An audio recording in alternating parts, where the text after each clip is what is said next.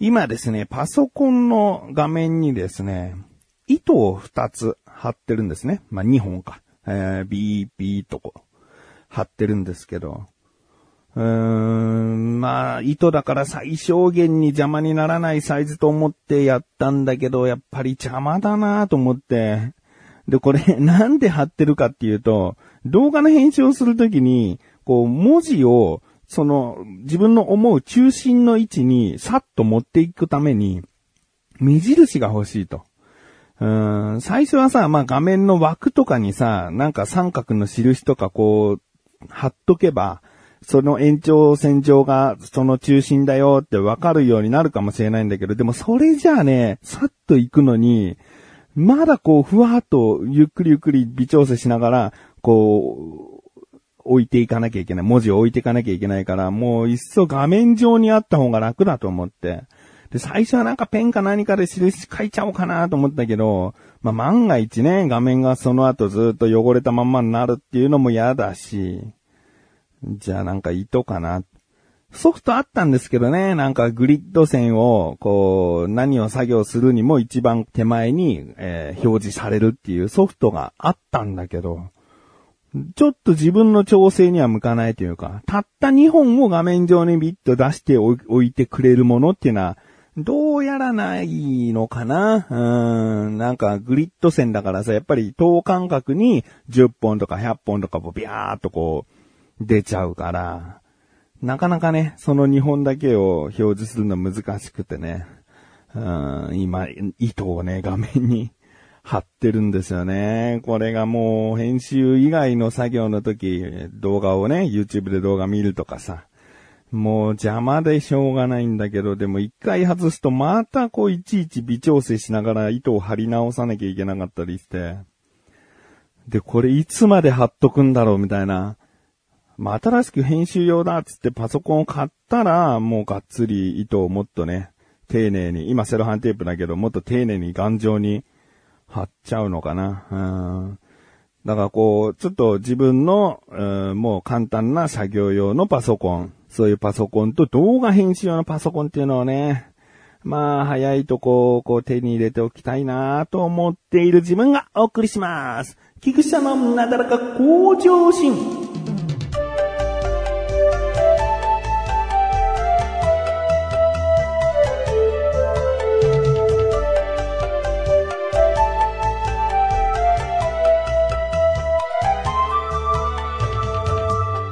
まあ、ここ最近ずっと話している YouTube 版楽しくトークの話になるんですけれども、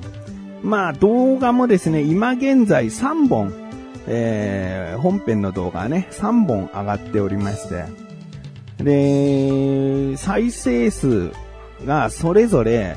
まだ今の、僕の今の現状だと100回も行ってない。どれも100回も行ってない。合計したらまあ行くけども。うんうんうんうん。まあ、この数字がね、果たして、まあ、多いのか少ないのか、予想の範疇なのか、予想外なのか、うん、というところなんだけど、僕にとったら、まあ、予想の範疇の中の下ぐらいかな。うん、もうちょっと頑張りたかったなーっていうのはあるけど、でもね、これすごく難しくて、でも何も知らない人っていうかさ、気にしていない人からすればさ、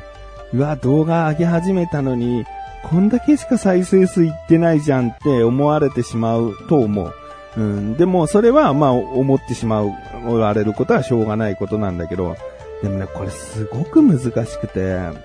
で、何にも知名度のない素人が動画を上げる、上げた、じゃあ誰がどういうルートでその動画にたどり着くっていう。うん、例えば、まあ、友達にね、ある程度こう、僕動画上げたんだよって教えれば、なんか、広まっていくんじゃないの？って思うかもしれないけど、意外とその友達一人一人だって、じゃあさらに自分のその人たちの友達に伝えていくかって。うん、僕の友達が動画上げ始めたんだけど、うん、よかったら見てよ。って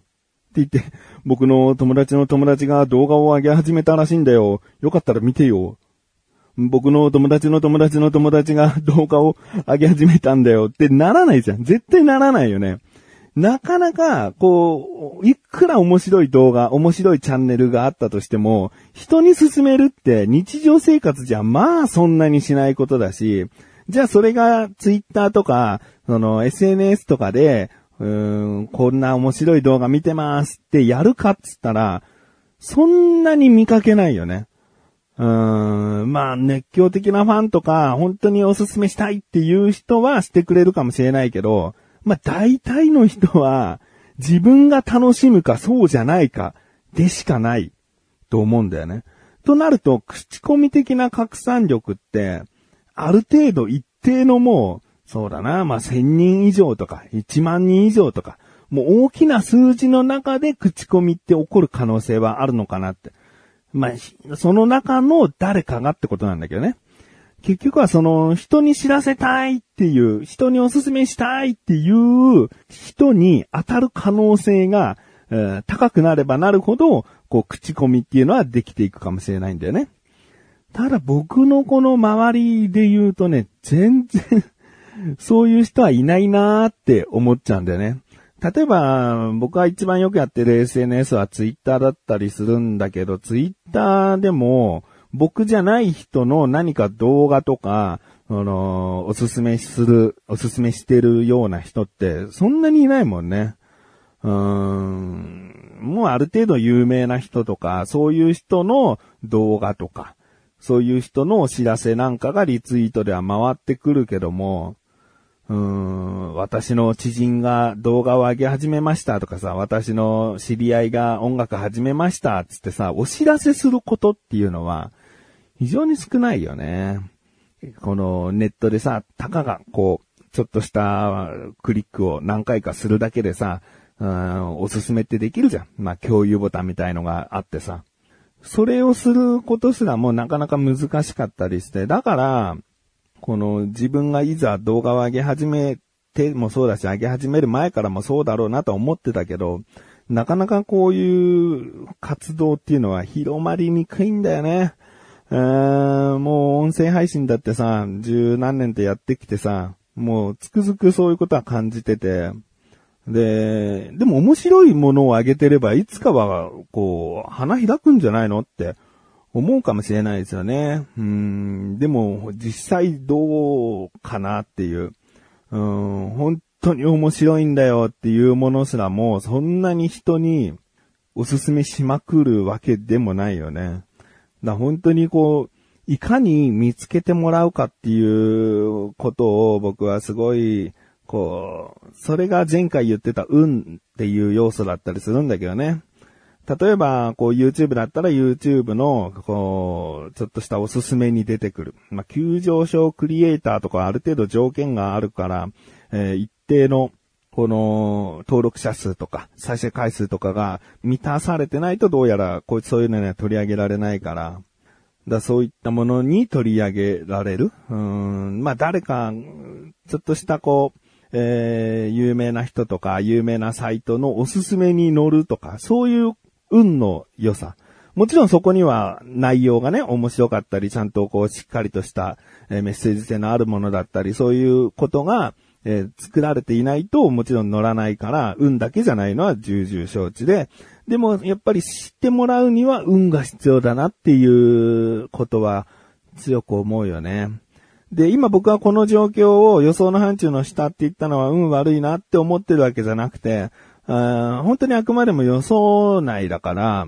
想定内か。想定内だから、これから、あれをして、これをしてっていう自分の中でもどうにか人に広まって、えー、もらえるように、いろいろな人に、まず知ってもらえるように、そこからまあ面白いか面白くないかだから、人に知ってもらうにはどうしたらいいんだろうってことを、手は打ってあるというかね、え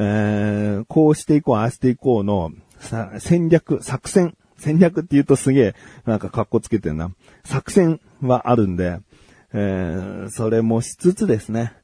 で、やっぱり数ヶ月、まあ長くても1年ぐらいしっかりと続けていかないと、そんなね、1ヶ月程度だったら、挫折するには早すぎる。うん、もういかに地道に今を続けていけるか。うん、その時にはさ、やっぱり動画もさ、いっぱい溜まってくるからさ、一年後とか、えそういった時に知ってもらえた時には、うんあ、こういう動画もあるんだって、絶対過去に、えどういった動画を上げてるのかって見てもらえると思うんだよね。だから今はその動画たちを上げてるって感じなのかなって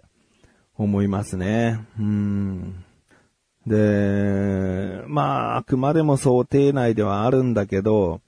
今編集作業がさ、すごいモチベーションを維持していくのにさ、大変、大変じゃないか、大変というか、辛いというか、うーん、やっぱここでさ、数字もついてくると全然やる気が出るって、どんどんどんどん動画作ろうってなるんだけど、うん、やっぱりこういうもんか、こんなもんかっていう現実を突きつけられた上での、えー毎晩作業っていうのはね、なかなか、うん、辛いよね。だからここが、えー乗り越えていかなきゃいけないところなんだなって今思ってますね。うん。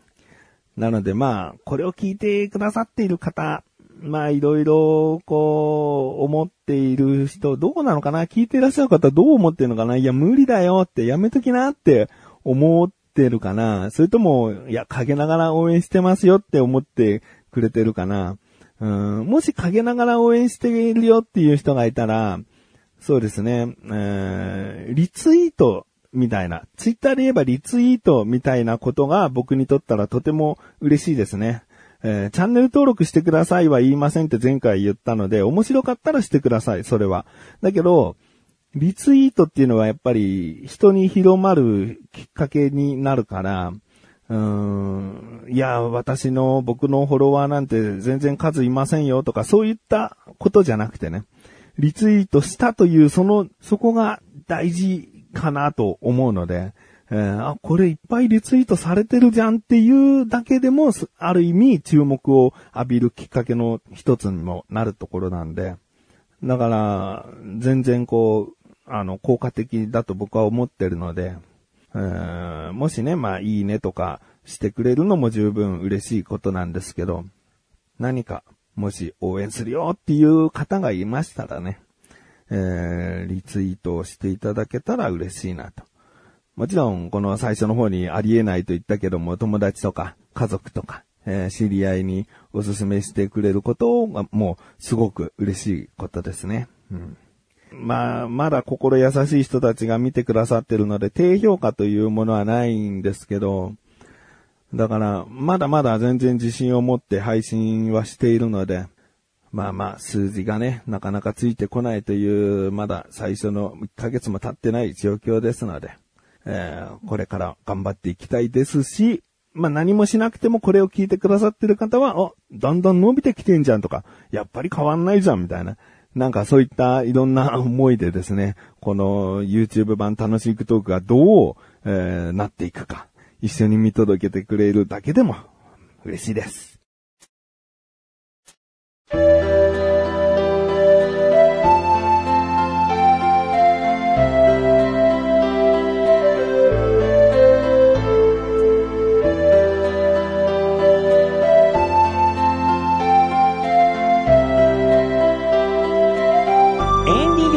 そしてすぐお知らせです。このなだらかご女子が配信されたと同時に更新されました、小高菊池の小高カルチャー聞いてみてください。まあ、小高とですね、この YouTube 版楽しき動画上げたんだけど、みたいな、まあ動画こういうのがあってって聞いてもらったという感想とかもね、えー今回の話でもしてますし、あと小高祐介、コロナのワクチンをですね、えー打ってきたという話、